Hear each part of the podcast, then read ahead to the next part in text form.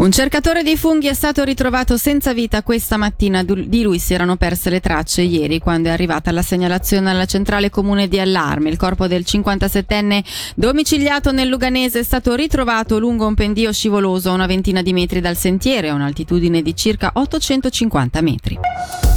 La Galleria del San Gottardo sarà nuovamente percorribile da stasera alle ore 20, lo ha comunicato oggi l'Ufficio federale delle strade. Il tunnel è chiuso da domenica a causa di un danno alla soletta intermedia. Per i dettagli sentiamo Angelo Chiello. Dopo cinque giorni la viabilità a cavallo tra Ticino e Svizzera interna trova nuovamente sollievo. L'Ustra ha fatto sapere che i lavori di installazione della struttura sostitutiva in acciaio e i test effettuati porteranno alla riapertura del tunnel questa sera alle 20. Per motivi di sicurezza il limite sul tratto interessato sarà comunque di 60 km km all'ora. Viene inoltre precisato che fino alla riapertura il traffico continuerà ad essere deviato sulla strada del San Bernardino, così come sul Passo e sul Sempione. Alternative valide anche durante le chiusure notturne del tunnel, già previste fino al 4 ottobre tra le 20 e le 5 del mattino dal lunedì al venerdì. Ogni anno infatti la galleria viene chiusa a marzo-aprile, a giugno e a settembre per 26 notti per permettere lo svolgimento di lavori di manutenzione e pulizia.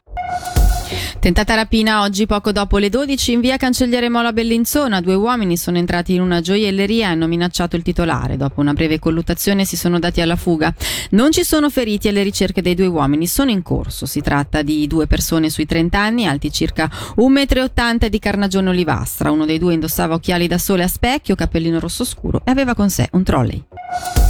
Un centro di formazione professionale per i giovani al posto della discoteca Vanilla a Riazzino. A spiegare il perché di questo cambio di, di gestione il gerente della discoteca Daniel Perry.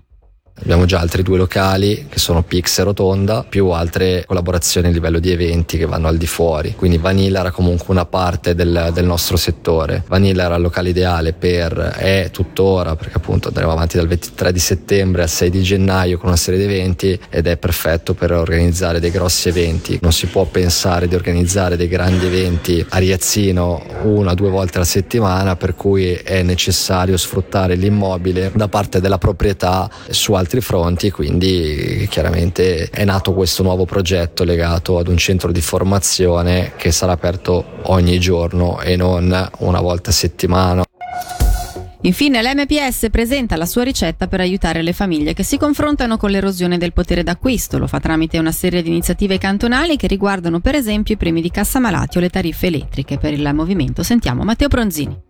I problemi che toccano il potere d'acquisto sono dei problemi che potrebbero benissimo, se ci fosse la volontà politica, venire risolti. Penso a permettere che i redditi, sia che siano salari o le pensioni, vengano automaticamente adeguate all'aumento del costo della vita. Questo sarebbe possibile con delle modifiche di legge che noi abbiamo proposto. E due, il blocco dei premi dell'elettricità e dall'altra parte un sistema dei premi della cassa malati basato in base alla forza finanziaria di una famiglia. Se una persona guadagna 4.000 franchi e non può pagare, avere lo stesso premio della persona che ha un reddito disponibile di 2 milioni all'anno.